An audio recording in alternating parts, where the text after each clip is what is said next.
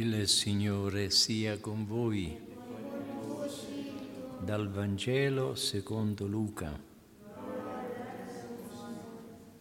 In quei giorni per Elisabetta si compì il tempo del parto e diede alla luce un figlio. I vicini e i parenti udirono che il Signore aveva manifestato in lei la sua grande misericordia e si rallegravano con lei.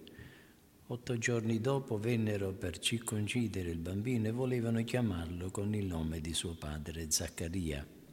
Ma sua madre intervenne, no, si chiamerà Giovanni. Le dissero, non c'è nessuno della tua parentela che si chiami con questo nome. Allora domandavano con cenni a suo padre come voleva che si chiamasse. Egli chiese una tavoletta e scrisse Giovanni è il suo nome. Tutti furono meravigliati.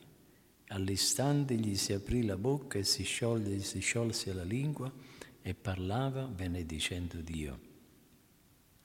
Tutti i loro vicini furono presi da timore e per tutta la regione montuosa della Giudea si discorreva di tutte queste cose. Tutti coloro che le udivano le custodivano in cuor loro dicendo che sarà mai questo bambino? E davvero la mano del Signore era con lui. Parola del Signore.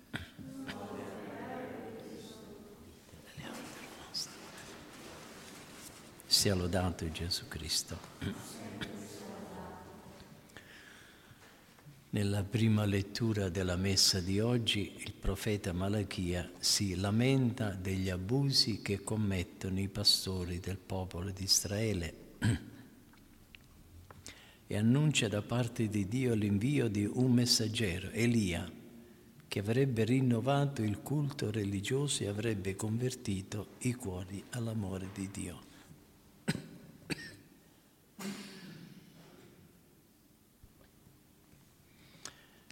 La missione e la funzione del profeta Elia si realizzò nella persona e nell'attività di Giovanni il Battista.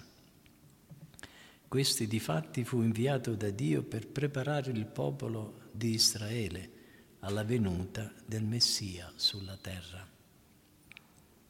Il precursore di Gesù apre la pienezza dei tempi. Dio mette in opera il suo disegno e perciò inizia ad attuarlo con la nascita di Giovanni Battista. Questi sarà il profeta dell'Altissimo.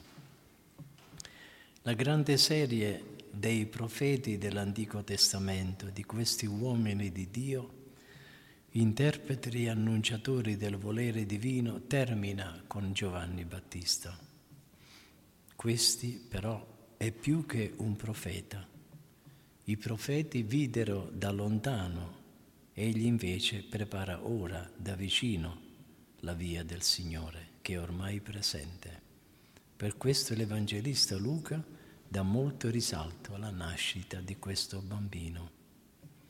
Per Elisabetta intanto stavano per compiersi i giorni del parto e diede felicemente alla luce un bambino. La gente del vicinato lo seppe e si affrettò per congratularsi con lei non solo per il figlio avuto, ma molto più perché quel frutto miracoloso era segno evidente della singolare benevolenza di Dio per lei. Passati gli otto giorni prescritti dalla legge, il bambino fu circonciso. Le persone radunate intorno ad Elisabetta suggerirono che il bambino si chiamasse con il nome di suo padre, Zaccaria. Elisabetta però intervenne e disse che doveva chiamarsi Giovanni. A tutti sembrò una stranezza imporre al bambino un nome estraneo alla famiglia.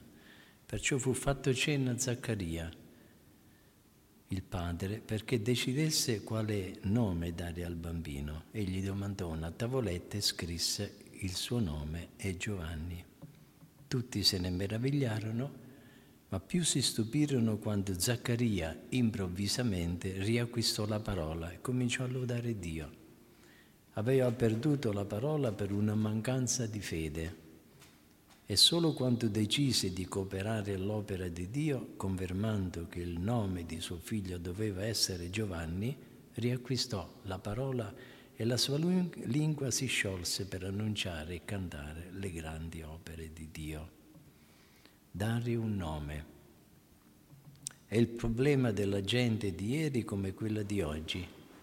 Sempre dobbiamo dare un nome alle cose, alle persone siamo diventati bravi anche a dare nomignoli, soprannomi e amiamo nasconderci dietro ai nickname che falsano la nostra identità.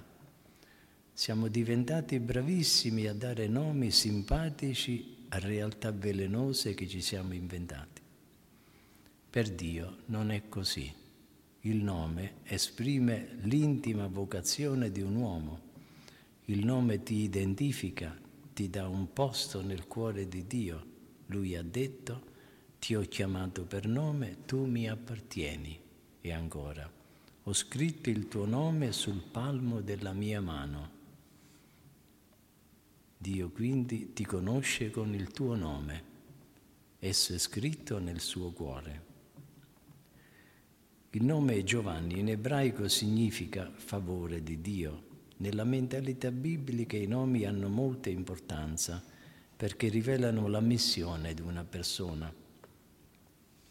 Il Battista fu l'ultimo dei profeti dell'Antico Testamento e nella sua persona viene a riassumersi la serie interrotta, ininterrotta di favori di Dio al popolo eletto. Giovanni ebbe la missione e il privilegio di essere il precursore immediato di Gesù, il Messia. Dio mantiene le promesse che aveva fatte al suo popolo i tre protagonisti del Vangelo di oggi, Zaccaria, Elisabetta e Giovanni, costituiscono una famiglia tutta al servizio del piano salvifico di Dio e i loro nomi proclamano che il Signore è stato fedele alle sue promesse. Giovanni venne con lo spirito e la forza di Elia per preparare a Dio un popolo ben disposto attraverso la conversione. Parole del profeta Isaia, preparate la via del Signore, raddrizzate i suoi sentieri. Niente è, più, niente è più attuale della conversione perenne. A un passo dal Natale, il compito più urgente per noi è la conversione del nostro cuore. Abbiamo un disperato bisogno di cambiare il nostro cuore e la nostra condotta per entrare nelle prossime feste natalizie con il piede giusto. Il Battista predicò il cambiamento della conversione perenne che spiana senza sosta il terreno e rettifica il tracciato. Il lavoro che ci viene proposto per preparare un percorso spianato al Signore significa, a livello di conversione personale, abbassare la superbia, origine di tanti peccati e vivere in umiltà, con il riconoscimento sincero della nostra condizione di peccatori e così risollevare con la speranza gli animi stanchi e disillusi. La conversione che ci chiede l'avvento è una sterzata verso l'umiltà. E questo il modo migliore per prepararci a celebrare degnamente il Natale arriva Gesù Salvatore, prepariamogli una buona accoglienza, purificando i nostri cuori dalla superbia e dall'orgoglio. Sia lodato Gesù Cristo.